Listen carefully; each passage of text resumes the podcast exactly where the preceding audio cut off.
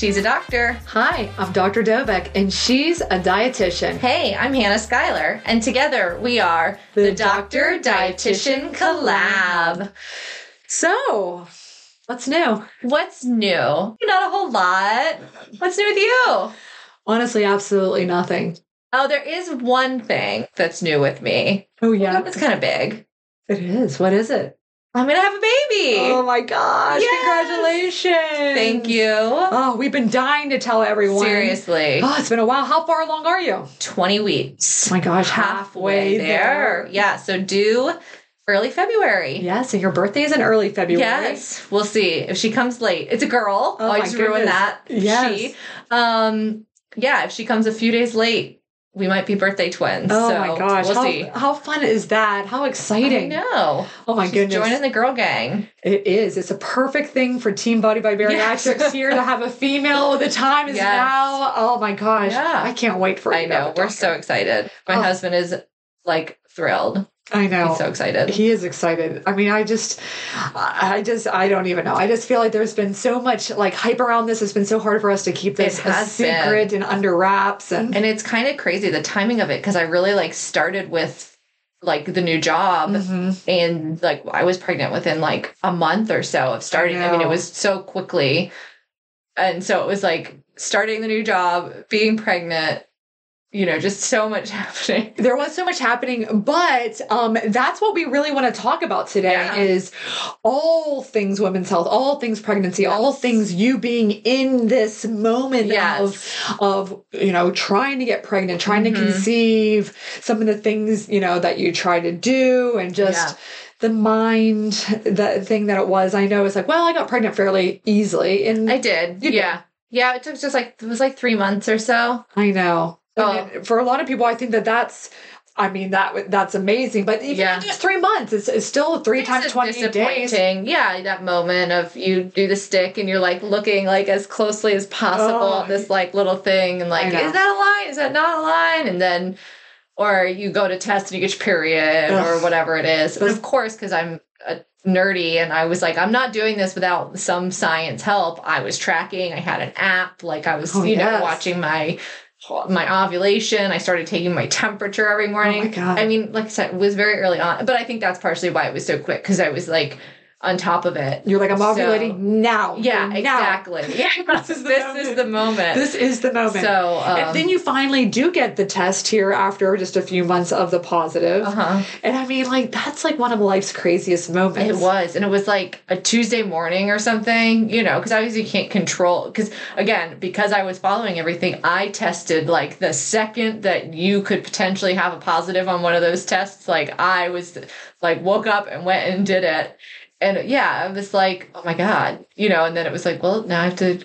I mean, I told my husband, Yes. and uh, it's like, well, now I have to go to work. But then it was, it was like such a secret with just the two of us, which was kind of exciting and fun. But then I got really annoyed. I was like, I just want to tell everybody. I know, I know. Like- well, there's that moment where you are always going to be the first one that knows. Right. That yeah. you're just no like, one else can. Oh my gosh, like I I'm pregnant. Yeah. There's life inside. Yeah. I knew for like five minutes before I told him because I like went and made coffee. I bought him a, a mug that says dad. So I like went and made coffee and like brought him his like dad mug. And it took it because it was like I said, it was first thing in the morning. We were like waking up to go to work that day.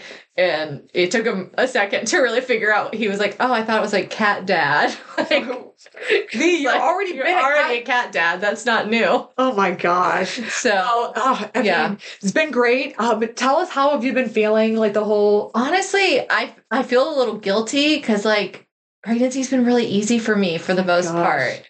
Um, first trimester, there were some. There was like four weeks probably where I was just I was just wiped. I was Mhm. so tired. Um, don't tell my boss, but sometimes I would have to like go and nap in the middle of the day. She doesn't care. She doesn't Um, care.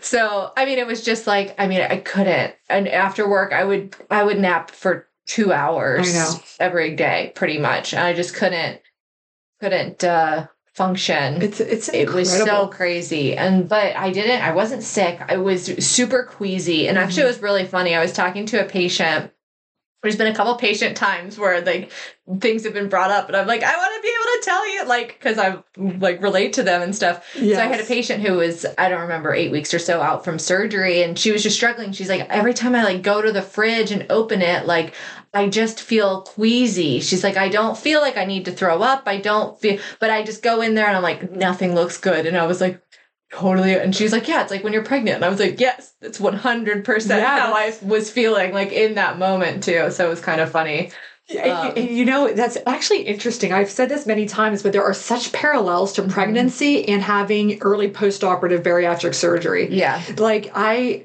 I mean, you're going to see it now so so much in terms of oh, um in the beginning like I just nothing sounds appetizing. Mhm. I feel very nauseated. I'm super exhausted. The anesthesia wiped me out. And Yeah. like, it's it's like exactly the same. super parallel yeah I know. And even before, like the preparation, now you're in this Mm-hmm. like we're we're embarking on the nesting phase, which I, as the boss, as you say, um, am very excited for because now you're feeling better. Yeah. Your energy's back. You're like, oh, I forgot how like Yes. bad I actually was feeling. Now I feel so much better. Right. And then all of a sudden you're gonna be like in this mode of like, I gotta get every it's almost like life is coming to a well, a different Yeah, turning point here. so that you're like, I gotta get everything ready. So I can't Yes. wait to see what's coming out of you out in the next few weeks. oh weeks. my gosh, we'll see. Yeah, stay tuned, everyone. So today we wanted to really um, do a full, very long overdue podcast on all kinds of women's health issues, on PCOS, hormones, periods, on fertility in general, and then getting pregnant and what you should do. And we have a lot to really plow Yes, through this here. Is a, this is a big episode. Mhm. One thing I do want to note is we're probably going to mention a lot of things like women's health, women, pregnant women. We also want to recognize that there are people who don't identify or who are not women that do have these experiences. So uh, we are including those people in our conversation. I just think we are out of practice with using some of those terms. So Yes. we know there are other people that can get pregnant and they are absolutely included in this conversation that we're having today. Absolutely. So, and um, let's just let's dive in um, after that big announcement. Yes. And uh, it's a girl. So here we go, and we're halfway there. So we're going to talk about life before bariatric surgery, Yes. and and honestly, this is one of the big reasons why people even look into having bariatric surgery is that maybe they're of childbearing age, they've been trying for a long time with their partner, maybe even IUI, IVF if they're um, same sex marriage, and they want to get pregnant and they can't. Yeah. And it's just not working and it's not happening. And they've been told, well, if you'd lose weight, your fertility would improve and that sort of thing. Right. And I want to start off with one of the biggest comorbidities that our females um, suffer through, and that is PCOS, which is polycystic ovarian syndrome. And we're going to talk a lot about how that presents and the symptoms, um, because I would say all, the majority of our patients, our females, have this. Yeah. And I think it's one of those terms too that like gets thrown around a lot of like Mm. PCOS. And it's like, well, what does that really look like? So, what does PCOS really present as? Exactly. And it's not just, oh, I want to have a baby. I can't because I have PCOS. There's women who maybe don't want babies, maybe um, are, are done with having children, and they're still suffering from PCOS. Right. So there's a lot more to it than just fertility. So I want to first start off with um, with your menstrual cycle, with your period. And I think this is one of the biggest things. And this is actually one of the reasons we're going to talk more depth about why people like, whoops, I just had surgery a week ago and I'm already pregnant. And it's because your period will either be really irregular. You'll get um, very long spans of time when you don't have your period, and then you'll get it, and then it'll stop, and then it comes back right back. And it's kind of all over the place. And it's going to be very, very, very heavy, heavy periods as well.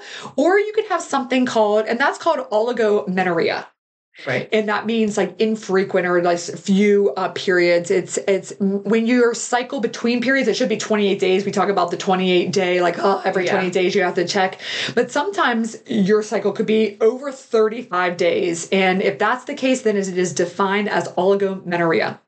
Now, if you have amenorrhea, that means that you don't have menstrual periods for for several months or more. Mm-hmm. And a lot of our patients, sometimes it's like, hey, I, I ain't mad at this, Right. But I'm not having my period. Right. And so that is one of the big things. And that's why when you're trying to conceive and you have PCOS, you were just talking about like, okay, I could, you know, I could track- test, yeah, like, yeah. you know, do these ovulation testing kits. You can pee on an mm-hmm. actual stick to see if you're actually ovulating. The Right. egg is being released from the ovary and is ready to be fertilized by the sperm. But guess what? Sometimes you just like, it's You- like, you you have no idea. track. right? Because there's no there's no set time that you think you're going to have a period, and it might switch. Some days it might, you know, some months it might be more regular, and some months it might be super far apart. Like, so it definitely can vary a lot. Yeah, it could be all over the place. And in addition to amenorrhea, you could have anovulation. Anovulation is when you're not ovulating. Mm. So you could be peeing on a stick every day, and it's not being never gonna show it's, anything, It's not. yeah. It's not happening. So that's one of the biggest, easiest ways to tell. But there's also some other outward signs of PCOS as well, and this is um, secondary to something called hyperandrogenism, and that means that you're going to have an excess amount of male hormones. So when you think about men and differences in the in the way we look, one of the big things is is facial hair or hair that is coming excessive hair growth really in just Yeah. areas.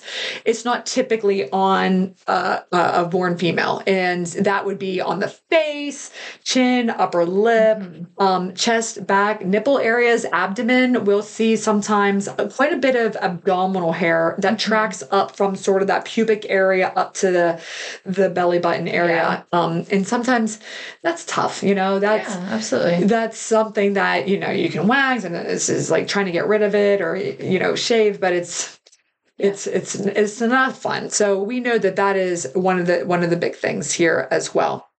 Now, it's called polycystic ovaries Mhm. because uh, there can be a lot of cysts. And uh, I don't know if you've ever struggled or had lots of cysts, um, but they can be very painful. No, I've heard that though, and I've known people that have gotten them like removed like surgically, and it's a big difference. Oh, yeah. just in their stomach's appearance because Very the true. cysts can be so large that like you almost look pregnant. You know, if you're a smaller person, especially they they really can Oh, yeah. show externally even. I mean, you can have huge cysts Yeah. and then they can burst. And um, a ruptured ovarian cyst is uh, sometimes, if it's a hemorrhagic cyst, it- it's actually a surgical emergency. It causes that much discomfort. If they're little guys, they can still hurt. Mhm. Um, there's even uh, something that's outside of PCOS when you talk about, like, oh, I can tell what side I'm ovulating on because sometimes you could have ovulatory pain, and that's Mm. called, it's a German word. I'm going to butcher this, but I think it's middle skirmits. Middle skirmits. Does that sound And it sounds great to me okay? as a non-German speaker. that was always like one of my favorite things like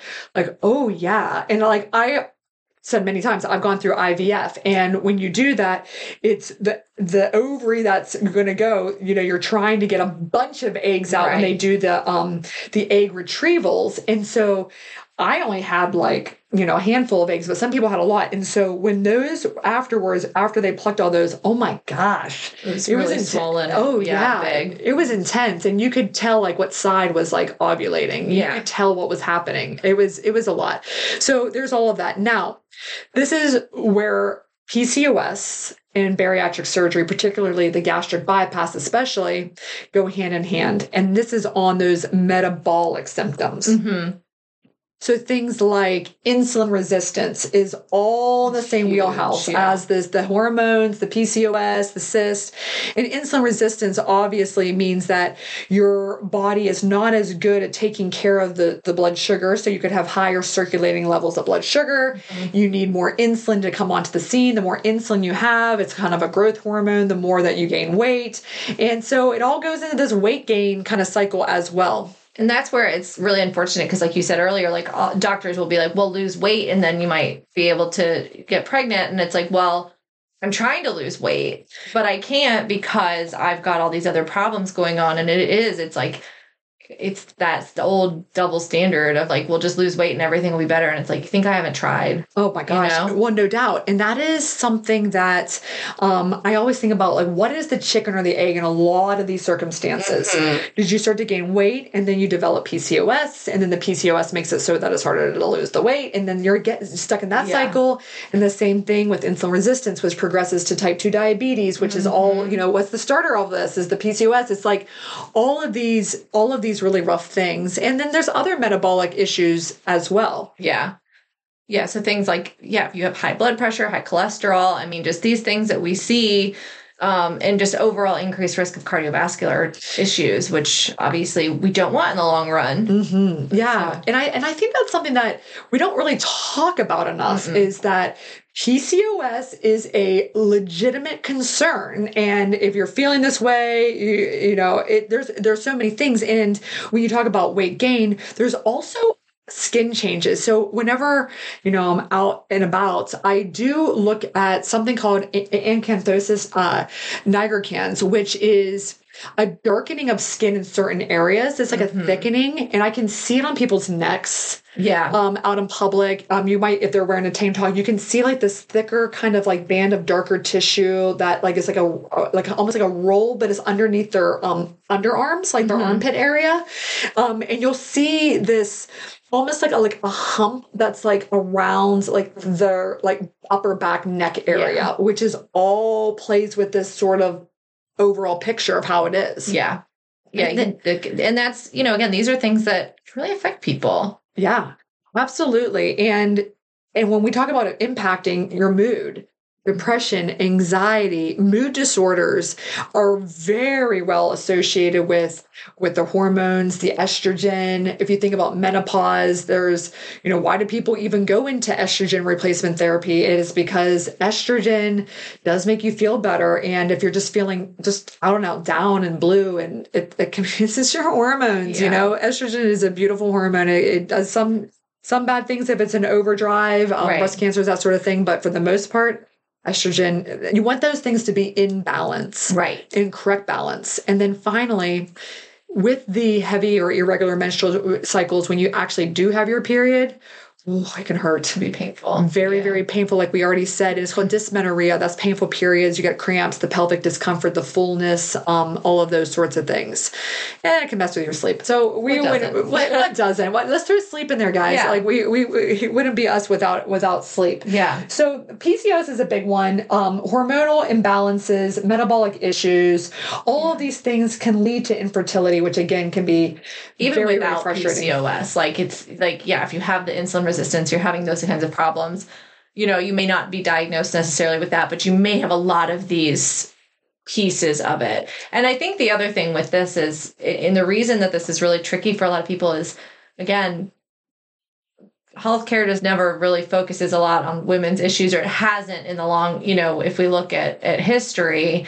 And so I think a lot of this mm-hmm. stuff we're hearing much more about it, which is great because I'm hoping that that means more research is going into these things and people are actually, you know, listening to their patients when they come in with pain and they're not just saying, well, oh, you just have anxiety or it's all in mm-hmm. your head or, oh, well, if you just lose weight, like, you know, and that's part of it. And I think that's where bariatric surgery can help to come in as part of like a treatment plan for this as well. And we'll talk more about, you know, the changes that do happen with bariatric surgery as well. Exactly. And and this also goes into other conditions like endometriosis, mm-hmm. which is where the endometrial tissue, which should be align, aligning your uterus, which mm-hmm. the endometrium is what gets shed with your period. Sometimes that endometrial tissue can be outside of your uterus. There can be implants on your ovaries. There can be implants along the um, peritoneum or inside the abdomen in different locations. In extreme cases, it can even line your uh, heart or even your lungs lungs. There's um, cases where people get um, a hemothorax, which is um, a accumulation of blood in their chest cavity.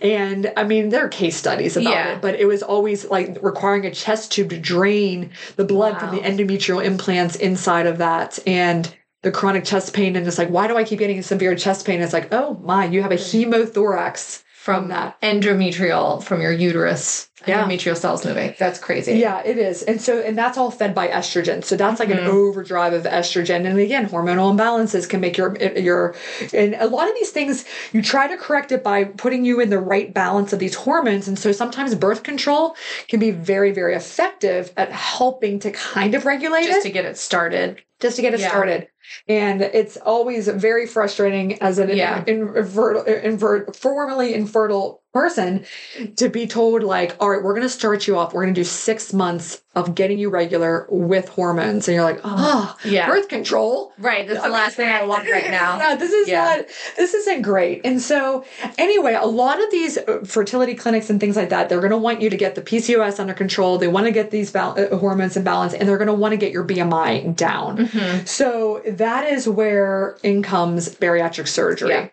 And I mean, for some of you, you might be listening to this and you might still be very much so in the discovery phase of looking at bariatric surgery. You might be one of our um, long term post op veterans that has been there, done this. This is a, does not even apply to you. But I do want to briefly talk about bariatric surgery. So if you are listening to this um, and you stumbled across us, know that there is hope bariatric surgery is the most effective tool that exists to get you more fertile. It's actually more effective than even IVF or anything that a reproductive and endocrinologist can do.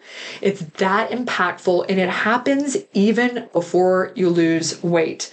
So, Hannah, from a dietitian standpoint and from all of that, can you explain what are the surgical options out there and what makes kind of like one better than another, if you will? Yeah, so like the two main surgeries that that are offered bariatrics are going to be the sleeve and the bypass. So the sleeve gastrectomy and the Roux-en-Y gastric bypass. So the sleeve is where we trim your stomach down and we pull out the extra section and you have a much smaller stomach. And then the Roux-en-Y bypass is where we're going to actually reroute your stomach, move some things around. You'll have a much smaller stomach pouch. And with the bypass is where you tend to see more of those hormonal changes than with the sleeve, particularly. And now I will admit, I don't know why that is. No one I don't know if any, yeah, exactly. I was saying, I don't know if anybody does, but the bypass is generally, even for not, you know, this issue, but things like diabetes, um, it can be just the better option to help with any di- all these different hormonal regulation, you know, hor- hormonal issues. Yeah, you know, I think um I think it's absolutely because so GLP-1, the glucagon like peptide 1, which is what's behind semaglutide, Ozempic, Wegovy, Mounjaro is a piece of that. GLP-1 after surgery instantaneously increases mm-hmm. and that is what all those medications do. They're agonists to that, so they're also trying to amplify the impact of that. And I think I mean that's obviously something that's we do know mm-hmm. all the amazing impact that that has and why those meds work so well Yeah. It and, happens after and a lot of that is that it's that hormone and it's that insulin resistance that that really helps with is my understanding with that too. for sure. So that I think, and just to briefly touch on that, I think that brings into the conversation as well. Like, where do the meds play a role in mm-hmm. fertility, and can we get some of those positive benefits? You know, maybe for some people who don't qualify for surgical intervention, who are struggling with like PCOS or infertility or things, maybe looking at can the weight loss medications you know start to play a role into this. And i think we're learning more and more about those every day. I mean new new articles are coming out about weight loss meds every day and all these different benefits that they have. So i'm sure that's going to be something else that's looked into. And we'll touch on meds in a little bit too. Yeah, no, I think meds are absolutely a great key. Who qualifies? If your BMI is greater than 27, you can do the BMI calculator and you have issues related to your weight. Or if your BMI is greater than 30, you qualify for medications. And there's a lot of great ones. Like Hannah said, we are going to really dive into like when should you stop them? You know, if you're trying to conceive, you got to be very careful with some of them. yes Um, and but some of them there's just not a lot of great evidence and i think that they're i, I think that they're safe and, and we'll talk Yeah. about that so all right you make the decision you're going to have bariatric surgery you go through the process it's not as hard or scary you, you know you have us it's virtual We're it's very here. easy um, and you have surgery and now this is probably our number one thing, which we have to add to our final preparation packet. A Yes. quick side note, but is about what happens to their periods immediately after surgery. immediately after so surgery set the scene. What is what do we hear literally from almost every patient? I got my period and it's so heavy and so intense what's wrong am i Mhm. dying i'm Yeah. bleeding so much Totally. It's like, wow, I haven't seen remember the amenorrhea. Yeah. Like I haven't seen this bad boy in months or years. And I didn't even like I was even wondering, you know, I'm 45 years old. I didn't even know if I thought I was going through menopause. Yeah, and menopause. And and part of that Right, isn't it? If you have had that amenorrhea, and so like the lining has just built up so much, like you just have an excessive kind of amount of lining, and so is that why you kind of get that big I, th- I don't release? know. actually that's I guess that's something we that's should ask an OBGYN, but I mean, we could, they won't know probably, Yeah. but I'm going to say yes, that that lining has just been kind of in a steady state, like just, you know, Yeah, waiting for something.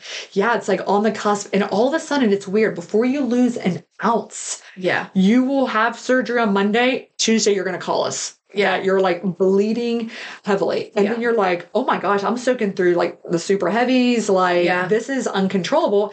And then you, um, you're like, okay, it seems to have gone away. Like, all right, I should expect it again in 28 days. no, Three days later, guess who's back? uh huh, Back again, you know, like, and it rears its head and it's really like, it's a lot. It's concerning because Yeah. it's, and then that also, like, you're not used to it.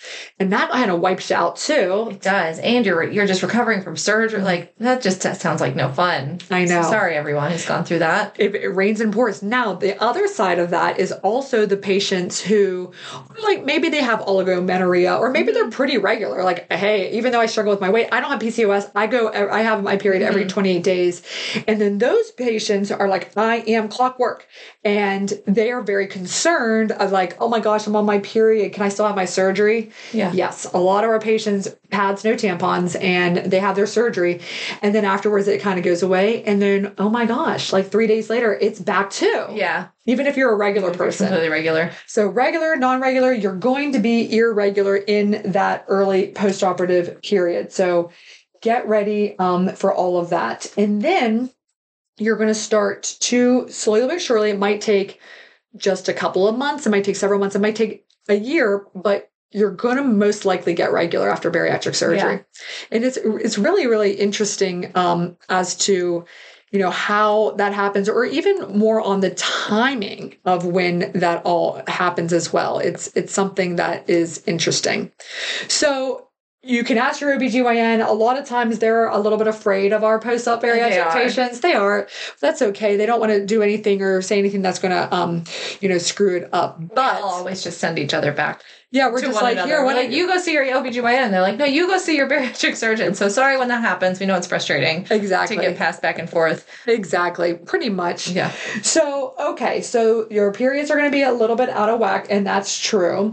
And then it comes to birth control. Hannah, do you want to do a PSA for the group? Please, please use birth control after surgery. Now you may be off of your like hormonal one for a few weeks after where you do four weeks after surgery to be off hormonal. Ah, yeah, yeah. So let me. Yeah. Um, so if you are on birth control by mouth, this is what Body by Bariatrics does. yeah. But so listen can- to your surgeon. Yes, listen to your surgeon, listen to your OBGYN. This is not a substitute for medical advice. Okay.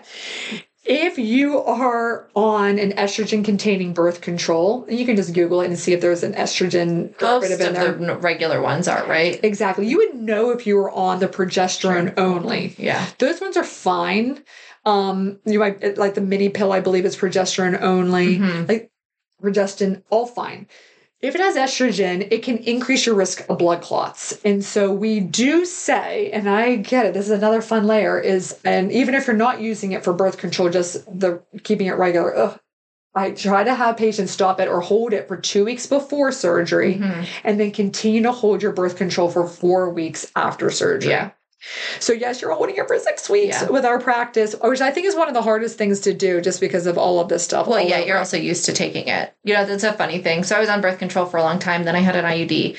I, even while I was A, trying to get pregnant, and since I have been pregnant, if I fall asleep like early and then like before my normal time, I will wake up and think that I need to go take my birth control that I have not taken in like five years or something. Wow. Like I haven't been it's on so, it's so, it's like so, ingrained in me. well, And I'm like, you are actively having a child. Like you wanted this. Like, don't take birth, don't take birth control, I Hannah. know. It's Nut. so ingrained in us. Like, But yeah, don't screw up. And now it's like, wait, I have a different thinking. No, this is good. Like, yeah, is- right, exactly. with your mind. Well, and then the other thing is too, like a lot of times people feel much more like after surgery, they're like, when can I have sex? Because like I'm ready to go, and I'm like, you can, but please use protection. Like if you if you are having sex and potentially can get pregnant with that person. Please be really safe and even using like two forms of, of birth control. Yes, exactly. So there's different types of birth control, obviously, oral contraceptives. We just talked about it, some with estrogen, some with different amounts. There's um, some that even have iron included in them, uh, especially if you're already anemic or have uh, low blood counts um, before. There are progesterone only. There's the Depo-Provera um, injection, and I'm not a fan of it just because Yeah. I do believe that Oh, progesterone is like the PMS hormone, and it just makes you like irritable, moody. Um, you get you do not get a period because it's the withdrawal of progesterone, which is what gives you your period. So PMS premenstrual syn- Uh-huh. uh, syndrome is of course before you have your period and then if you're that's because of progesterone the progesterone levels go down you start to shed the lining of your uterus so there's that there's iuds as you mentioned um Those don't implants. have to be removed or anything, and those those are generally still effective after surgery and everything. yes they are they're I mean they're one of the most effective forms of birth control Exactly. in general. They are, and I and I have one patient who's so fertile. She has five kids. She knows who she is. Um, and uh, she did have, and I don't want to put that out there, but she was the only person I've ever known out of four thousand some surgeries that had the IUD and got, I got pregnant. pregnant. I mean it's it's not a zero percent It's not a zero. for anybody. No. Sur- surgery or not, an IUD She's is- so I feel like my level of, Yeah. of IUD efficacy is on par with if you've had bariatrics or not. yeah.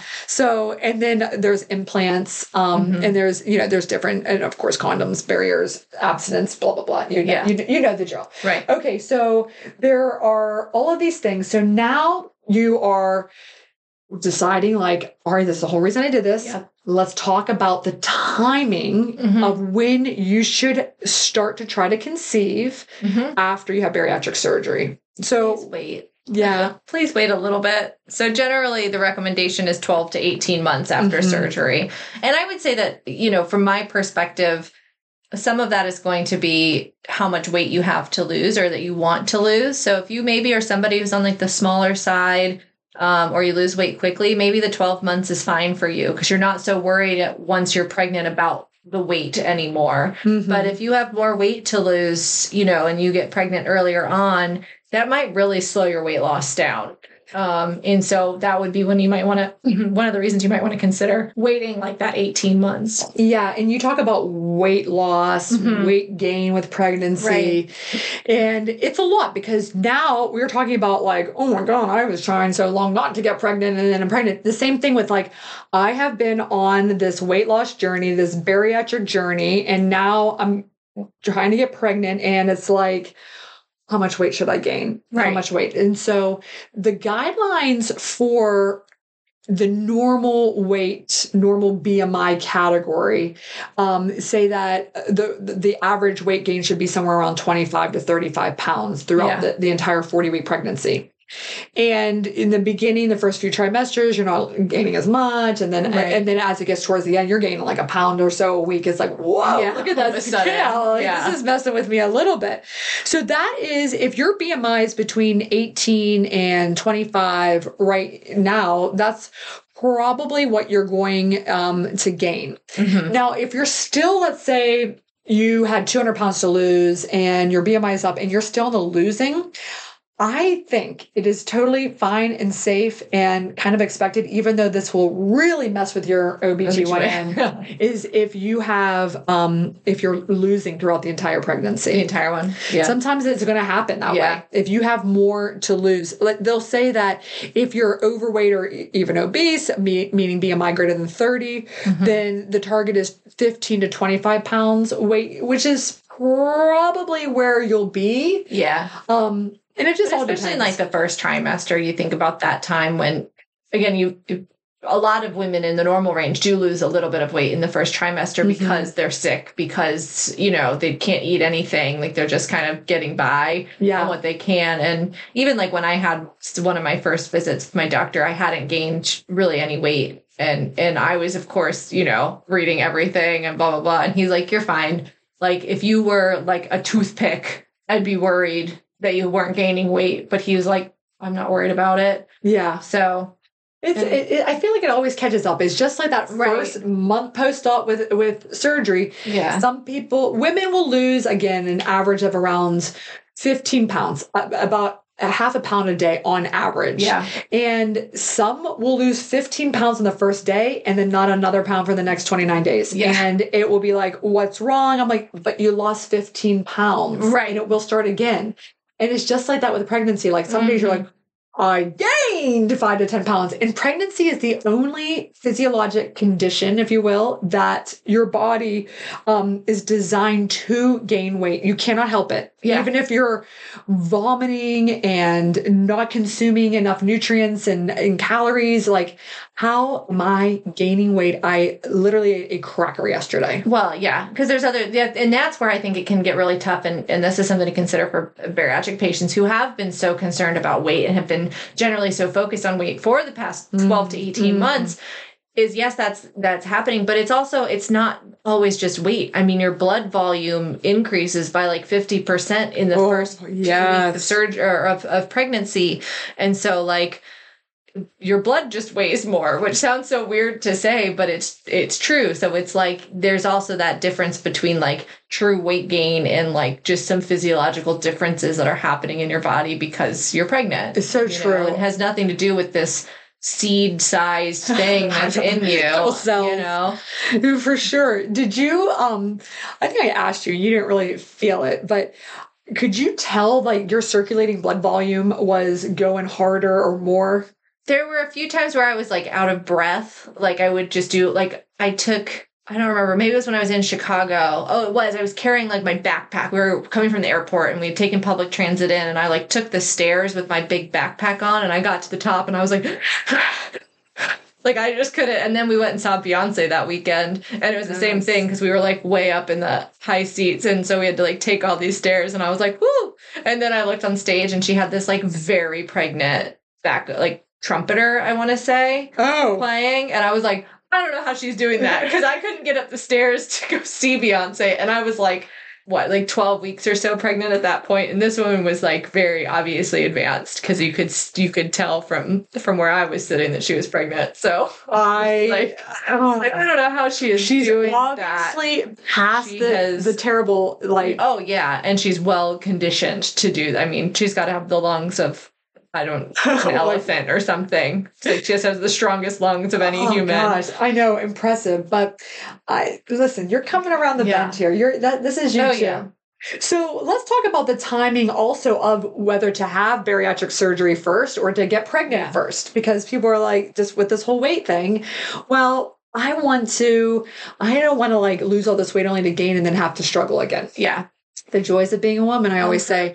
So there are a lot of, uh, there's a lot of evidence and compelling research that really says that you really should have bariatric surgery or get into as close to fight and shape, healthy Yeah. weight that you, the mother, can do in order to, to get, to be able to do this safely. And there's a lot of reasons. Yeah. There's a lot of reasons for that. So obviously bariatric surgery leads to weight loss and um, that's going to help to lower your risk of some pretty significant complications like gestational diabetes Mhm. for one um, gestational hypertension which is also um, pre-eclampsia or in severe cases eclampsia which is where it's associated with high blood pressure and seizures. And uh, you know the, the whole thing with gestational diabetes we'll hear this from time to time like i don't have diabetes but when i was pregnant i had gestational diabetes. Yeah, and diabetes is diabetes. It's uh, you know an increase in, in the amount of things that we've already talked about. And so, um, we so as part of your your workup, and you should obviously go have regular checkups and make Yes. sure that things are progressing, the baby's growing correctly, your, your- all of your labs and everything is on point.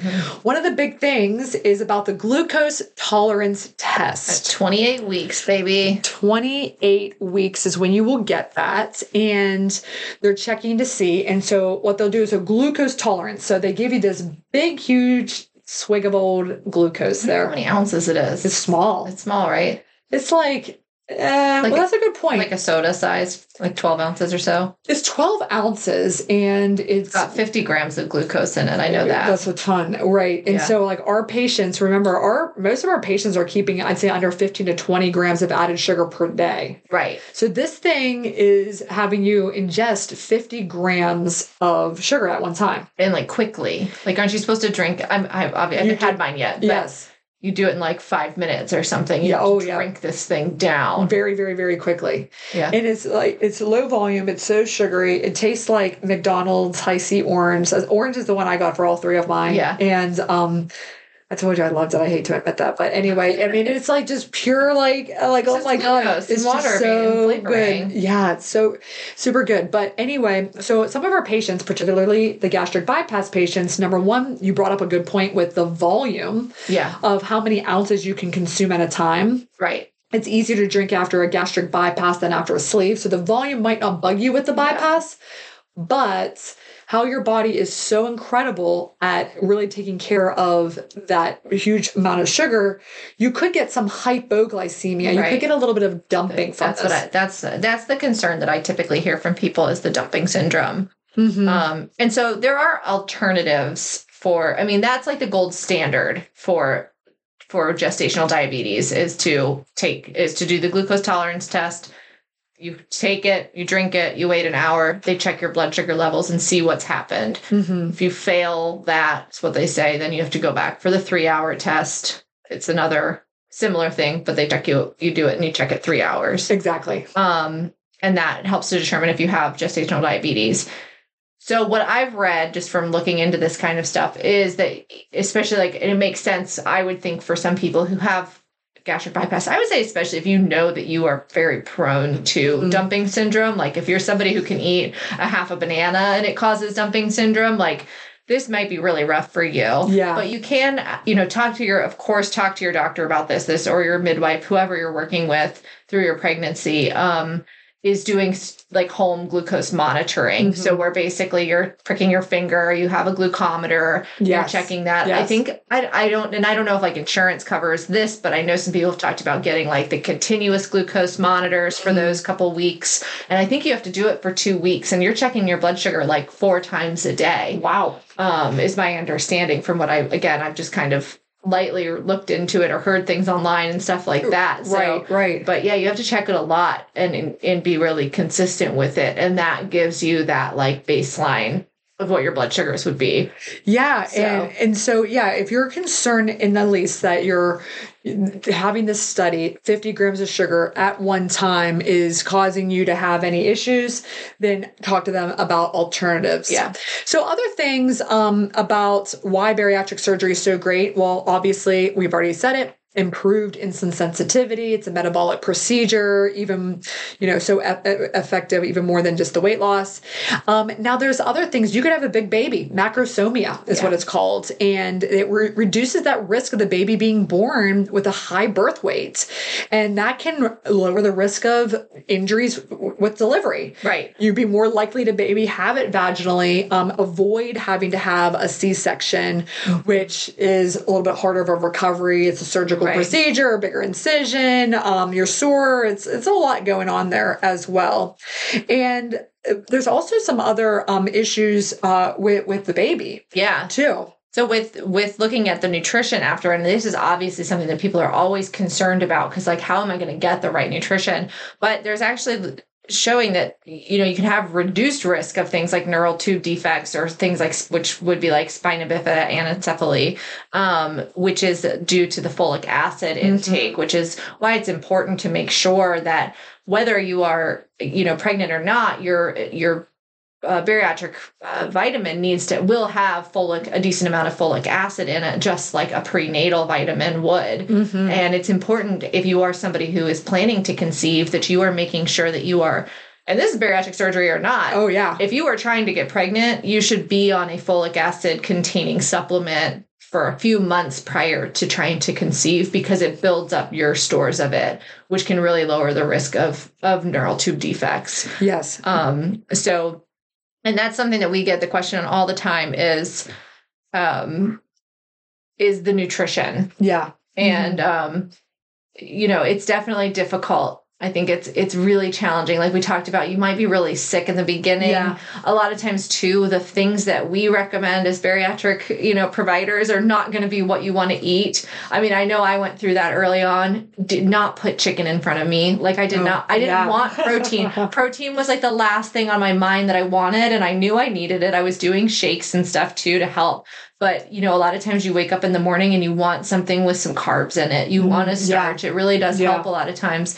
And I think that's where you eventually have to really learn again your body and your leniency that you have to you're going to have to make some changes to the diet. And if mm-hmm. you need to wake up, I mean, I woke up, I still do it. I have a piece of bread with peanut butter on it every single morning because it just helps. Early on, it just really helped me, like at least get my day started Yes. with something, and it gave me the carb, it gave me the protein, it gave me a little the fat. Like it, it, it helped to just make sure I could actually eat that day, basically. Yeah. So peanut butter bread that has become a staple in our house. Um, Well, so so trying to find the things that work for you as far as that goes and then again taking the the pro- proper vitamins and the good thing is a lot of the vitamin companies do have prenatal bariatric supplements so that's a really good thing to look into to see if that's something that you can find I And that's- Celebrate does those. and that's the key thing to review the vitamins. Mm-hmm. Iron, which will be in your prenatal, Mm-hmm. it can be a little bit constipating, but it's important to know that the iron, and if you are post bariatrics and you're on calcium, they're Mhm. two plus divalent cations. They compete for absorption. You got to separate them by at least two hours. Yeah. So we're always we're a broken record on this, but if you're taking all this stuff at the same time, you are absolutely canceling it all out. Mhm. So there's a proper way to take them. What should you take? When should you take it? How should you take it? I also think that when you come back in, if you're several months post-op, even if you're not on cycle at six months, one year, and then annually, which is when we check our nutritional labs, we check for six or 12 different things.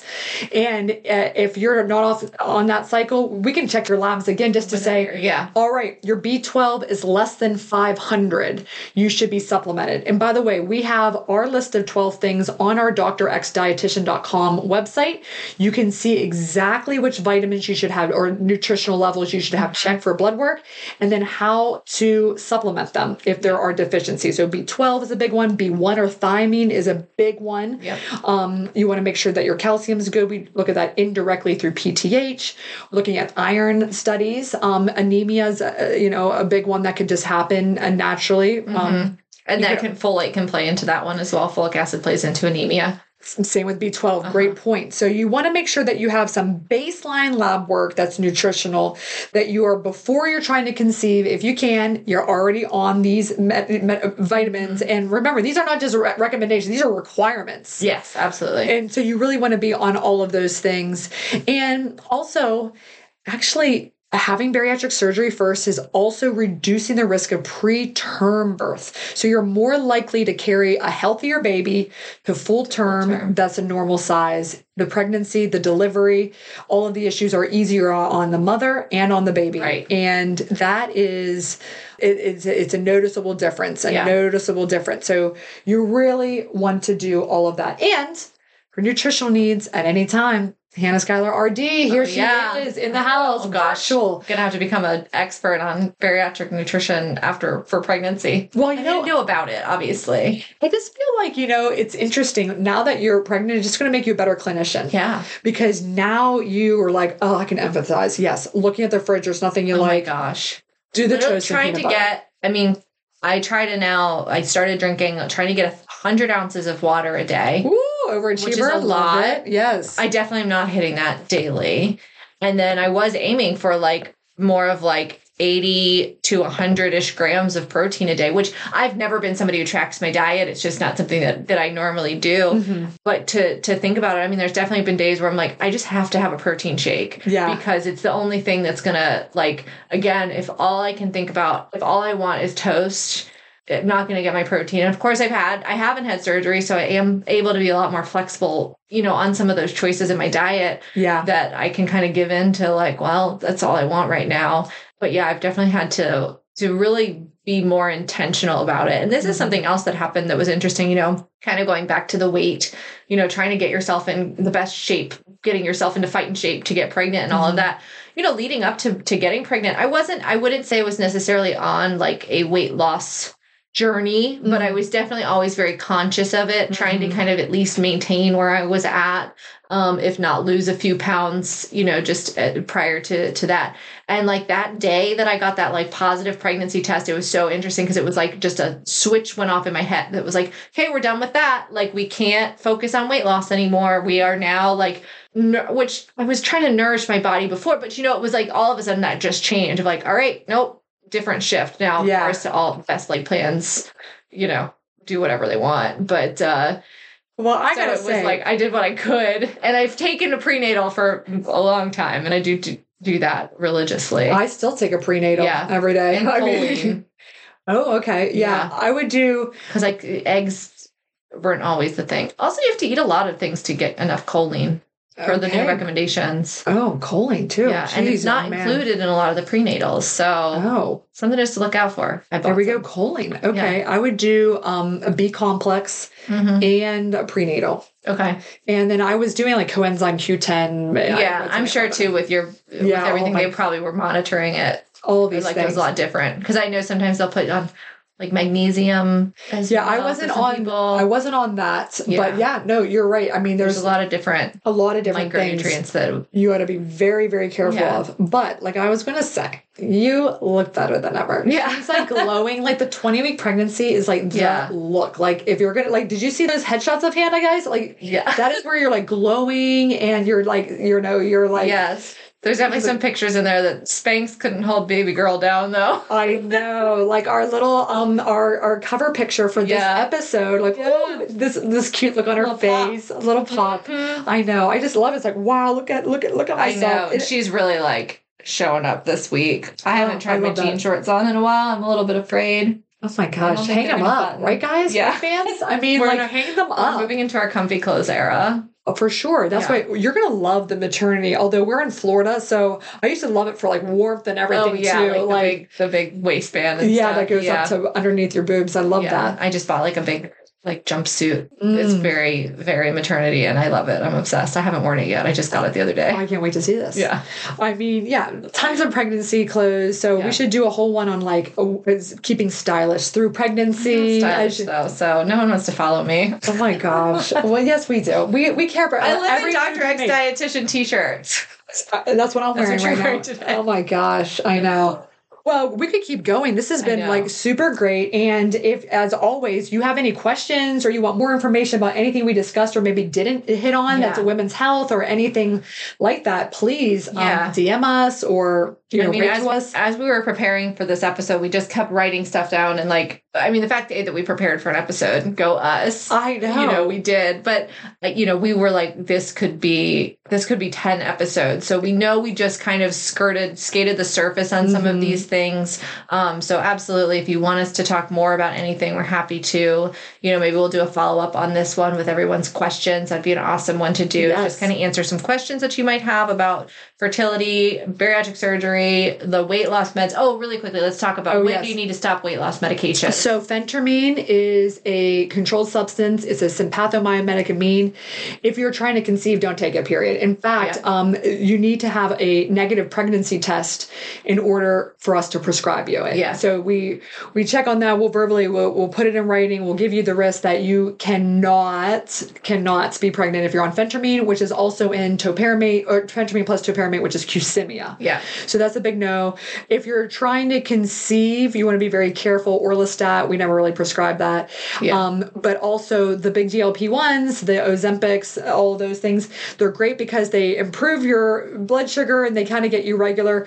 Um, but there's right now, I think the FDA is calling it like class C or something like that, where there's not a lot of great um, evidence on animal studies that show whether there's actual damages or issues with the fetus. So because of that, they're saying that once you know you're pregnant, you got to stop those. Yeah. And if you're trying, they say try like up to two months beforehand, you can stop those. I think that's what the manufacturers are kind of saying. Yes. You know, again, it's one of those things that you can't really study a lot of stuff in pregnancy because it's just ethically you not right. I mean, Yeah. you can't get have people be pregnant and then you test drugs on them like Right, it's right. not ethical. So that's kind of the hard part, like you said. It- and again, I'm sure that all of this stuff is being studied, is being developed Oh, yeah. because these are big topics. But um, once that information is out there, hopefully we can get an update for you once once there is an update. For but sure. right now, it's just uh, better not risk it. I know, which is yeah, better not risk it. Which is really, I have a fertility specialists that reach out to me sometimes. Yeah, Yeah. like, well, why is that?